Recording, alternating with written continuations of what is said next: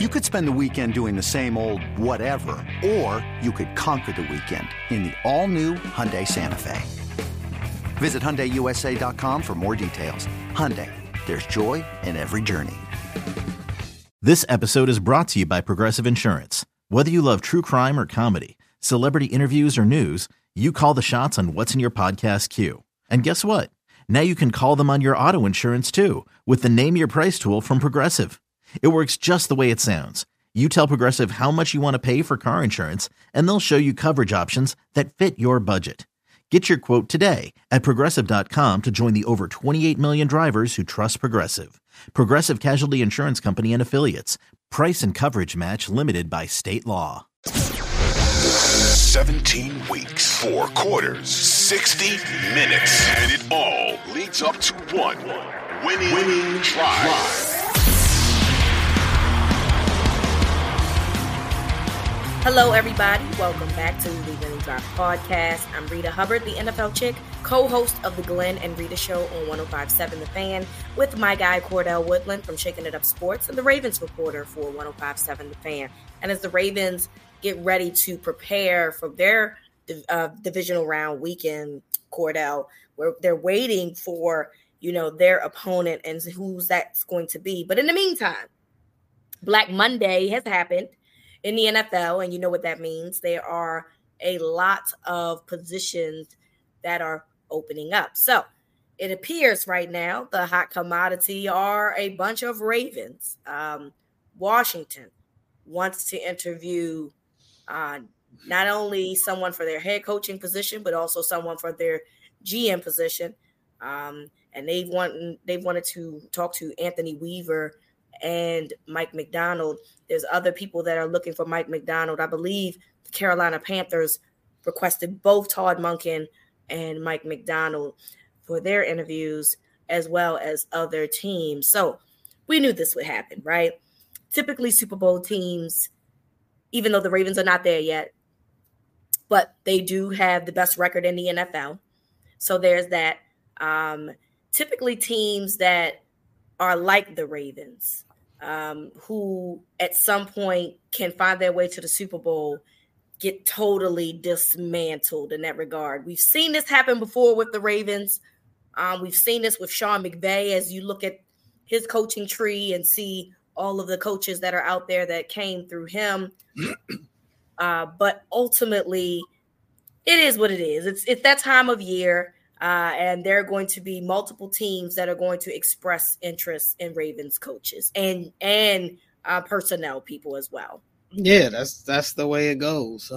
Teams want what good teams have. And, you know, the Ravens are in a situation right now where both of their coordinators are having pretty good years. Mike Macdonald probably isn't a better defensive coordinator in the league right now. And Todd Monken, you know, what he and Lamar have been able to do in his first year, Lamar most likely going on to win his second MVP. Everybody wanted to see what this offense would look like under somebody different. And it's been pretty good to this point. Yep. So it's no surprise. And then Anthony Weaver. Anthony Weaver's a guy that I think gets a lot of respect around the league. He has been around. He's played the game. He knows a lot of people, and he has a good reputation. So it's not really a surprise to see that either. I mean, and look, at the end of the day, these are just requests for interviews. We don't know what'll happen after here. I mean, everybody thought Greg Roman was gone in 2019. You know, he wins coordinator of the year.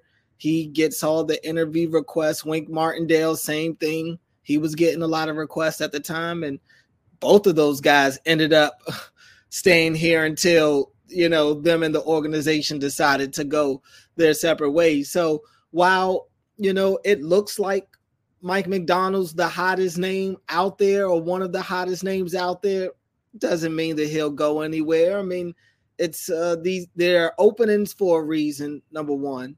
And number two, you know, for Mike Macdonald and for Todd Monken, probably not so much Anthony Weaver, but specifically those two guys. I think they have to, you know, they'll weigh their options. They'll see what situation best fits them. And it's not a guarantee that these head coach openings are going to be better situations than the ones that they're currently in, even though they're currently coordinators. I get everybody wants one of 32. I'm not saying that these guys don't want to eventually be head coaches, but where they sit today, you know, they may feel like they, you know, they don't need to just take what's available. If nothing's out there that they want, or if there is a job that they want and it ends up getting filled by somebody else, we could see them potentially stay where they're at. It's not like they're in the worst situation. That's very true. And, you know, that's a huge possibility that they look at this situation and it's like, as of right now, I'm preparing for the playoffs and I'm just not committed to putting myself together to have time to have an interview right now. That's also possible. And organizations don't necessarily want to wait long. You know what I'm saying? Let's say the Ravens do move to the Super Bowl. That's February we're starting to talk about. And lots of times people want to have their guys in place, you know, as they start moving into the new NFL season, which will be March the 1st. So I'm just not really sure if they're going to be in a position where, number one, of course, they're going to be in a position where they can get interviews, but do they want to do it? Do they feel like that that's a distraction for them right now? Because the ultimate goal is to, you know, get to a Super Bowl and potentially win it. That to me is the biggest thing. And then look, being a high commodity means you can pick whoever you want to go to, or you can stay back and say, I don't want to do that at all. Todd Monken, this is only his first year back in the NFL since being at Georgia for a few seasons. He might want to not move on. He might want to try to see what he can do here, like he did at Georgia, build a couple championships, and then say, I'm ready to step out on my own. I do think that Mike Macdonald is probably, if I had to choose between the two, he probably is the one that I feel like has the better chance of leaving. But ultimately, we don't know if that's what he wants to do either. That if the position is not perfect for him, we don't know if that's where he wants to go. So I really think it's based on, do they want to commit to interviewing during the bye week, which they do have time, or do they want to commit to, you know, being focused on what's going on in the organization with the Ravens? And I'm not judging either way, by the way. I don't want to make it seem like if they choose the former that they're not good coaches.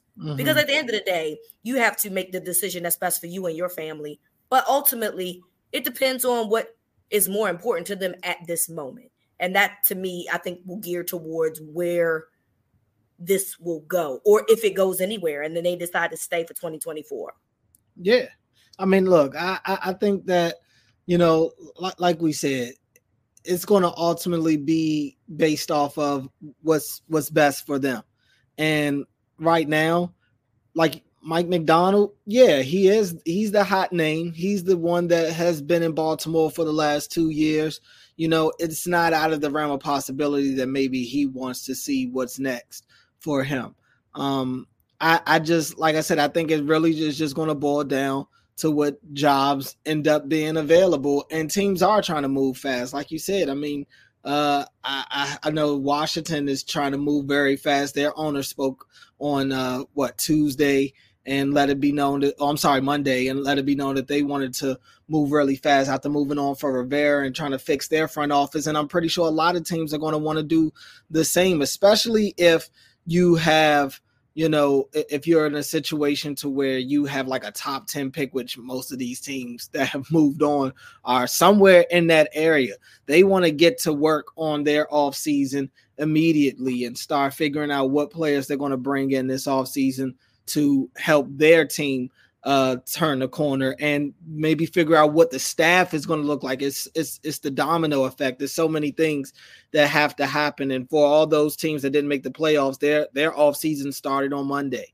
You know, that's the way it goes for them. So yeah, I mean, we'll see what happens. You think back to 19, that was one of the talking points, I guess, about Roman and how much was the talk of him getting a different job and interviewing for all these other jobs, how much of that was a distraction, and how much did it take away from, you know, them actually being able to put in the work for the task at hand. So we'll see what they decide to do. But all in all, I don't think that'll be the case with them, with this team this year. They seem pretty locked in and focused. I think that this isn't a surprise to them. They knew that they'd have you know, these guys' names is brought up, and I think they plan for this and they'll be just fine. I agree. You know, again, it's their prerogative. They can do whatever they want to do, but listening to Lamar on the podcast with Jim Gray and Tom Brady, you know, how focused he is, how he's like, I'm not taking nothing off. I'm watching the teams that I think that we're going to play. And, you know, I just got to assume that these coaches are doing the same thing, and that, you know, that's on the back burner. Look, and again, they could interview. I'm sure that you can do two things at once. You can walk and chew gum at the same time. Right. Both things can happen, right? But something is probably going to not get as much care and attention as the other. That's probably going to be the case. And in this case, it's going to be, you know, I have to assume that them coaching for a deep run in the playoffs is their priority. And then the secondary is going to be what their future looks like. So if an organization wants them bad enough, I mean, they're not going to care. As long as you just pass the minimal things, it's not going to matter. But ultimately, I think that they're going to be more geared towards trying to get themselves prepared for a deep run and potentially a Super Bowl. So we'll see how this goes. We'll see if by the time we do our next one, will they have had some requests honored, and will they take some interviews? But we'll find out, I guess, in the next coming days how these interviews and how the movements for the head coaching positions go. Wild card weekend, or they call it Super Wild Card weekend now that you've added an extra team. So there's 6 games that's being played this weekend, Cordell. So we have to wait and see who the Ravens will be playing in the divisional round. But what we do know is that there are 4 potential suitors in terms of who they're going to play. That's going to be the Browns, the Dolphins, the Steelers, or even the Houston Texans. So this is the question that I am going to propose to you, and I'll answer myself. What's the best matchup for the Ravens? And look, I know we're going to both preface and say, oh, you know, anybody can come and da, da, da, da, and all that. I get all of that. Best matchup. And if you want to bring in worst matchup for the Ravens. Yeah. Look, I think all of these teams have something that you have to worry about. Even the Steelers, their ability to commit to the run and actually run the ball successfully, that's something that probably does worry you a little bit. I would still probably say that Pittsburgh is their best matchup possibility. Yeah, the run game worries you, but without T.J. Watt there, and look, he may try to give it a go by if they were to get to the second round. We'll see what happens because it's now or never this time of year. But even still, I would imagine a fully stocked Ravens team would be able to go out there and still take care of the Steelers. But you always worry about that matchup, right? You know, anything can happen when those two teams get together. So, you know, I'm not saying that with pure confidence. All these teams are here for a reason, but I do like that matchup. An honorable mention, I'd probably say the Dolphins. You know, I still like, if the Dolphins had to come back to Baltimore, I still like the Ravens in that matchup. Now, I don't know if they beat them by 40 again, but I think that they could still go out there and beat the Dolphins, understanding that Mostert and Waddle would probably play in that game. They just lost Van Ginkel. They did sign Justin Houston. But they signed Bruce Irvin, too. And Bruce Irvin. Just recently. Right. So even with all of that, I would say if I'm the Ravens, I'd be rooting to get either Pittsburgh or Miami. Yeah, I'm with you on that for every reason that you said about Pittsburgh. I don't think that they're that good of a football team. They're very good coached. They're a very good coach team, and you give them that. But even if T.J. Watt does come back, you got to assume that he's not going to be 100% if he plays. Look, the Steelers had their guys out there in Week 18, and what we learned is that Tyler Huntley had the second longest time in the pocket in that weekend. So I can't imagine what that's going to be like with Lamar Jackson under center and your wide receivers being there. I think that that's a completely different game. And yes, I do think that the run game is potentially an issue there. But again, you had guys like Roquan that didn't play. You had guys like Kyle Hamilton that didn't really necessarily play. So I think that it changes the trajectory of how that goes. I think that the Ravens know what happened the first time that they played, aren't happy about it, and want to change and right the ship. And I think that right now the Steelers are just not better than the Ravens. And I don't think that we'll see 8 drops like we saw in the last game. So there's that.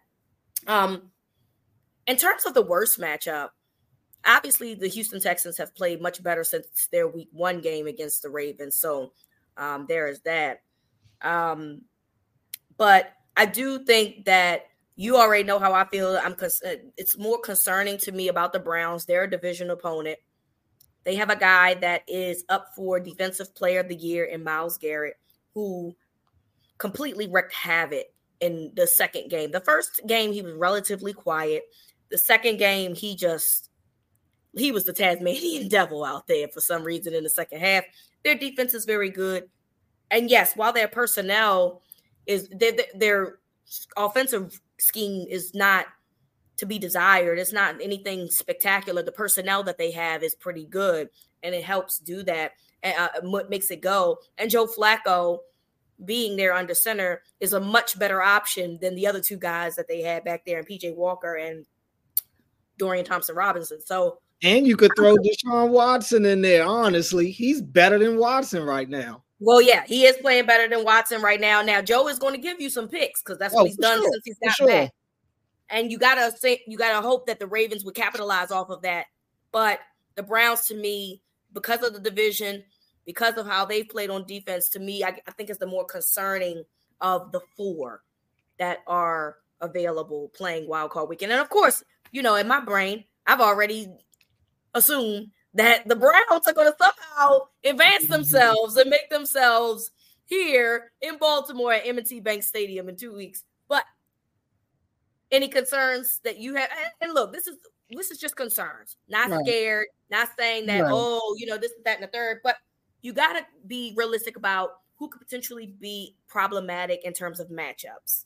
And I think that Cleveland, due to the history and due to the way that they've played, gives the most concern out of the 4 that we've talked about. Yeah, I mean, and I think that's spot on. I mean, I look at the Browns, and they, to be honest, I agree with you. I think that they are the most dangerous team that they would have to go against. The narrative that's there, obviously, with Joe coming back to Baltimore, and you look at what that defense is able to do, and Joe getting the most out of those weapons on the offensive side of the ball right now. I mean, they are scary. But for the sake of the show, I'll go a different route. I can make an argument for the Texans being the most dangerous team, being the worst matchup for the Ravens in the divisional round. I mean, that's an offense that has to scare you. Now, defensively, they don't scare you a lot. One thing they can do, they can force some turnovers. They usually get a pick or two a game, get some sort of momentum shifting play defensively, but they're going to give up quite a bit. But it's offensively that they can put the pressure on you, and they space the field better than any offense I've seen to this point. They have people running wide open. It really looks like a college offense when I watch the Texans. I mean, you watch Washington, who obviously they couldn't get those types of plays to work for them in the championship game. But I still believe that the Texans are a team that, with their offensive scheme, and they're running the ball well. Stroud's back. I don't even know if the Browns make it out of that game. The last time the Browns beat up on the Texans, they didn't have C.J. Stroud. I don't know if Nico Collins even played in that game. Both of those guys are back, and they're playing at a high level right now. So that's definitely a team that scares me. A team that's not supposed to be here. They don't have anything. They're playing with house money right now. Out of all the teams that are in the postseason right now, they're the ones that are playing with really no pressure on them. Right. I agree. Look, they went from fighting for a playoff spot to winning the division and grasping the 4 seed. So you're right. And this is the, rookie head coach, rookie quarterback, rookie defensive captain. So you're right. They really don't have a whole lot of pressure because this is just their first, round, and they're young, and they just look like, hey, let's just go out there and have some fun and see how this goes. So I agree with you.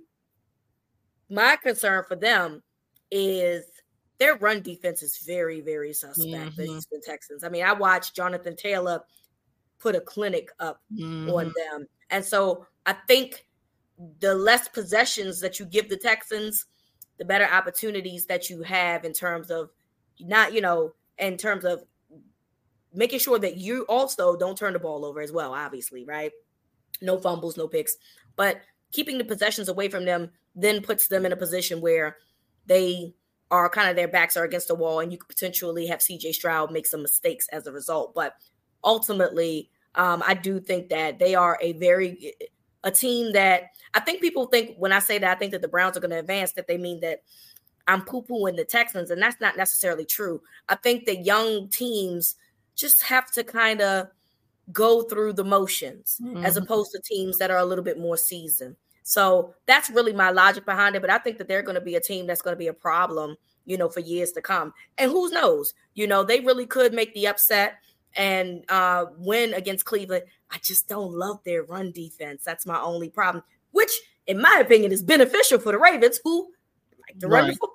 So for sure. I mean, Cleveland's without question, Cleveland's the team that scares you the most. I mean, they're the ones them and Miami are probably the two teams that are misseeded right now. When you look at the seeds in the playoffs, it's amazing Buffalo somehow ended up getting up to the 2 seed. That's pretty crazy. Yes. Yeah, I mean the Browns. That's a team that defensively might have one of the best defenses in the league, a top 3 defense in my mind.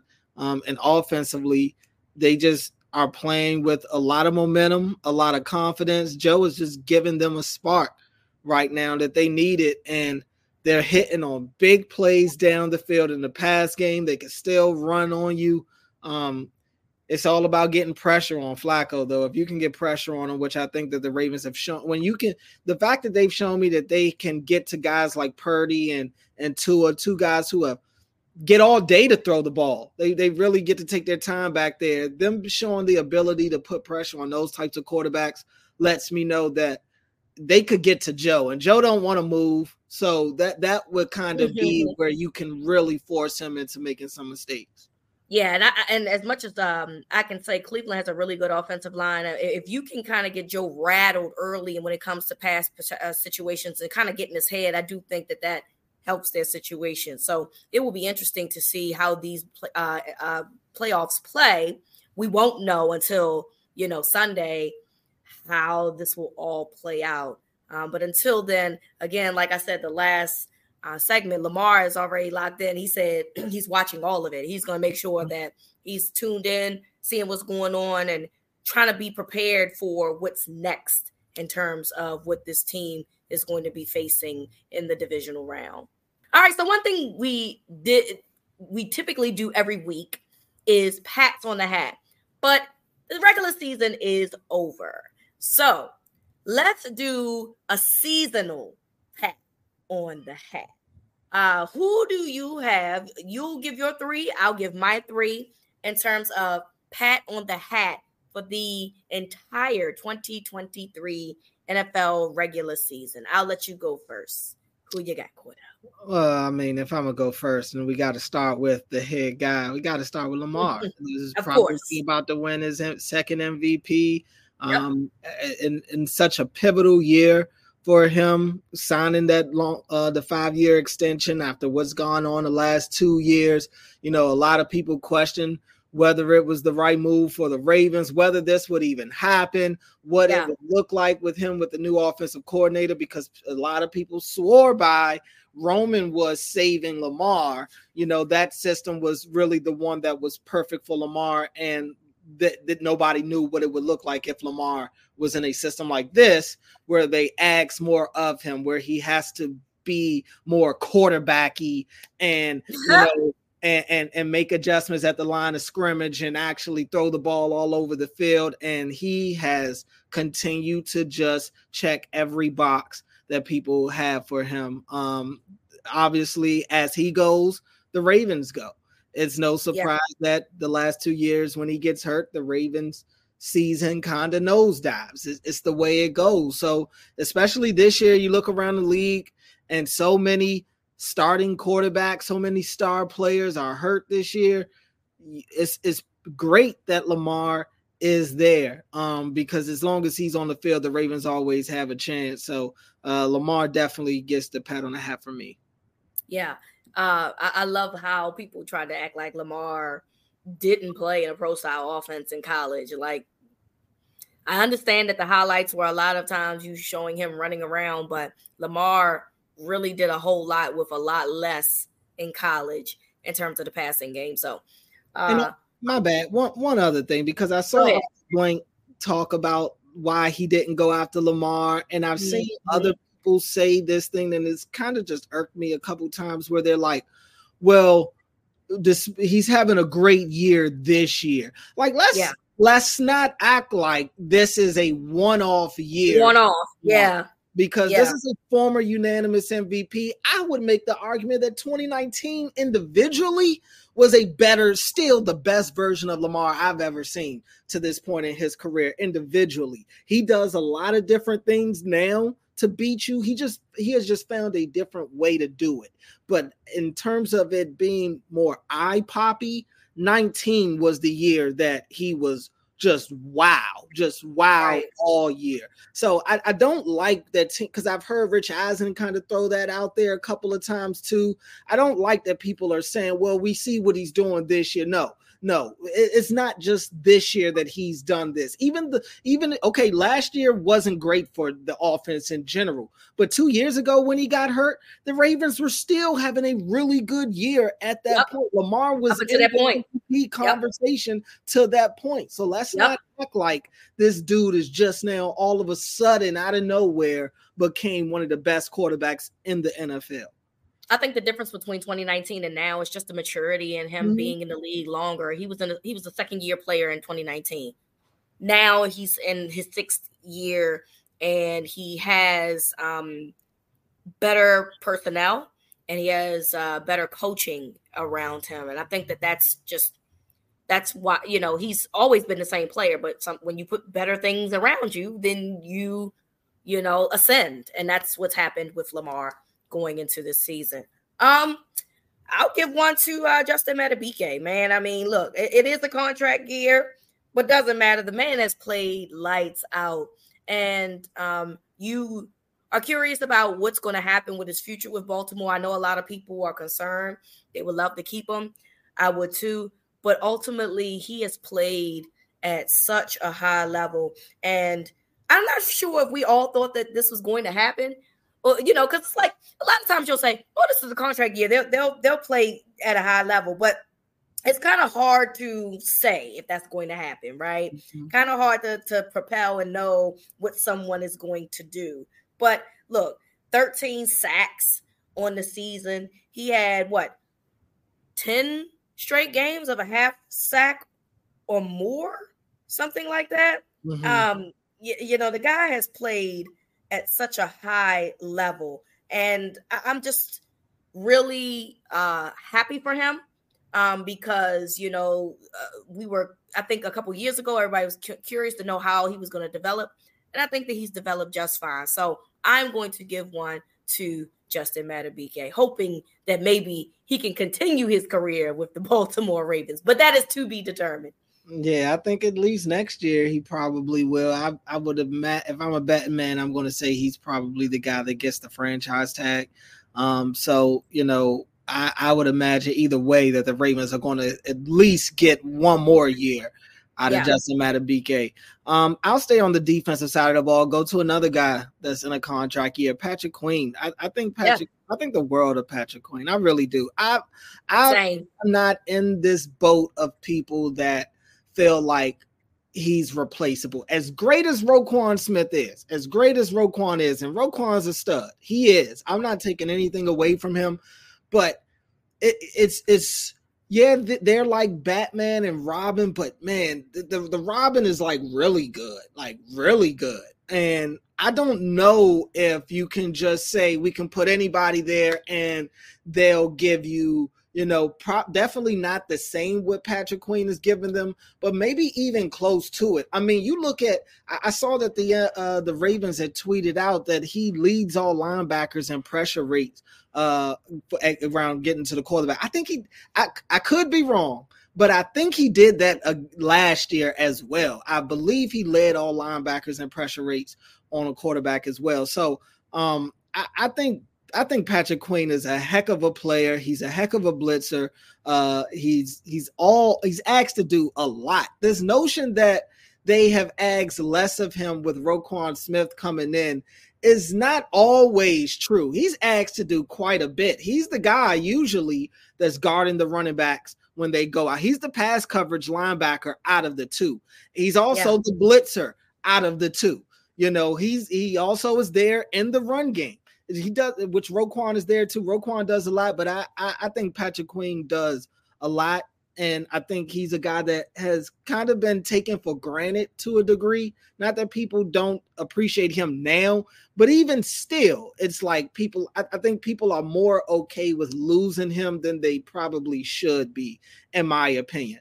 And it doesn't help that Trenton Simpson had himself a good game on Saturday. He did have a good game. He did. But all it does is kind of reinforce the idea to people that, oh, he can come in and he could give us the same thing Patrick Queen is. I don't think it'll be that easy.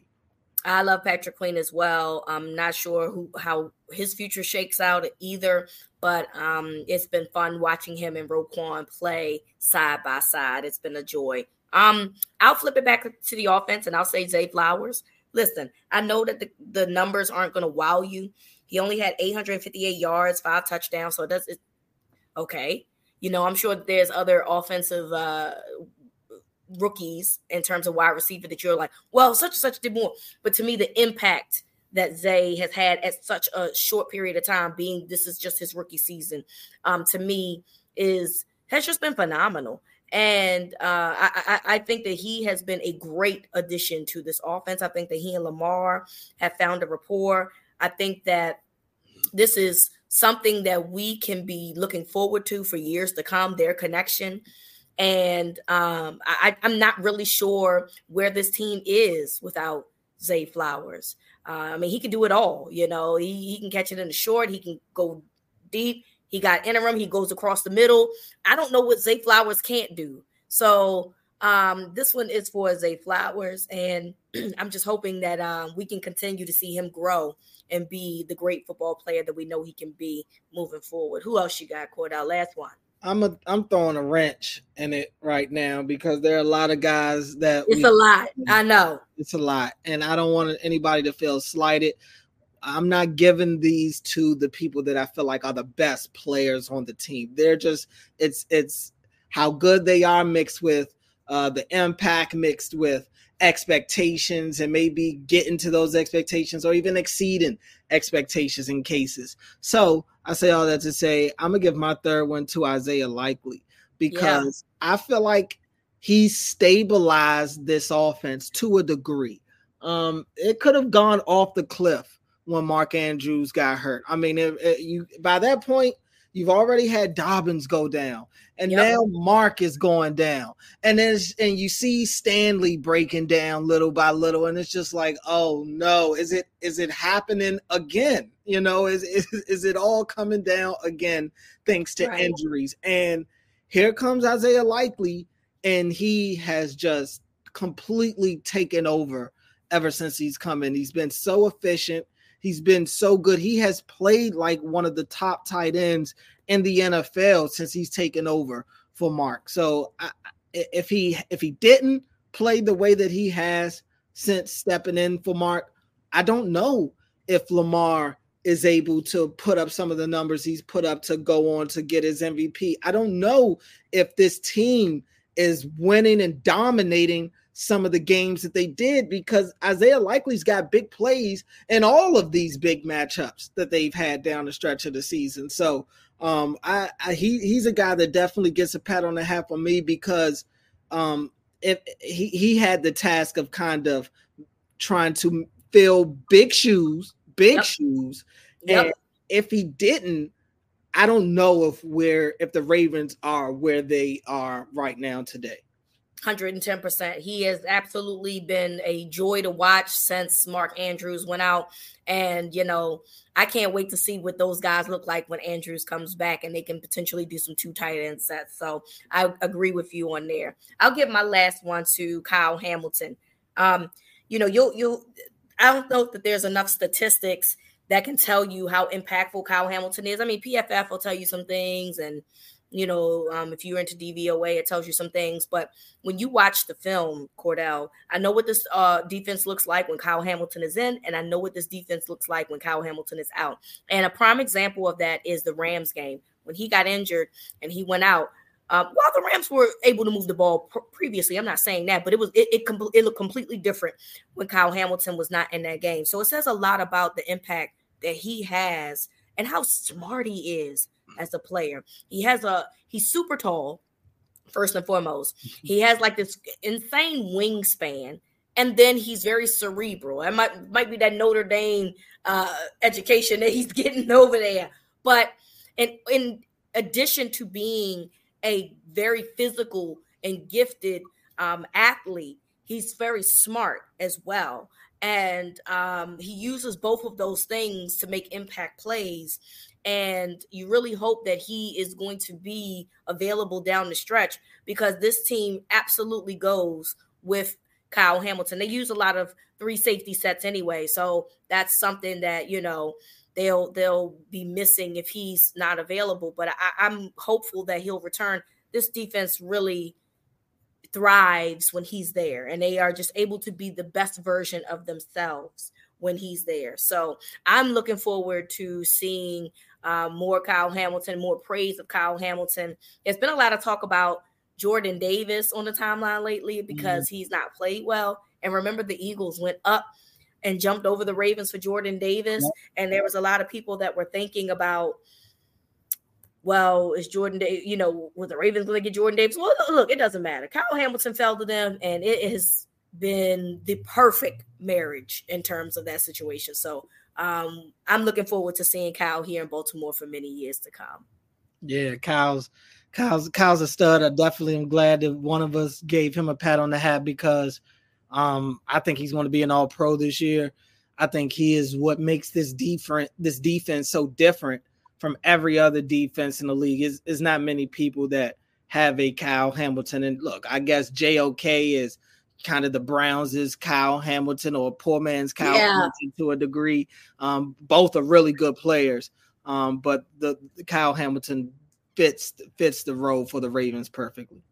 Yeah, completely agree with you. So we'll be taking your questions and your concerns on our next episode. We will be doing the Winning Drive mailbag. So if you have any questions, if you have any concerns, does any team concern you? We want to hear from you. Hit up me at the NFL Chick or at Cordell Woodland. And we want to talk to you about what it is that you're looking forward to in the divisional round in our next episode. So we want to thank you all for listening. From Cordell to me, this is Winning Drive.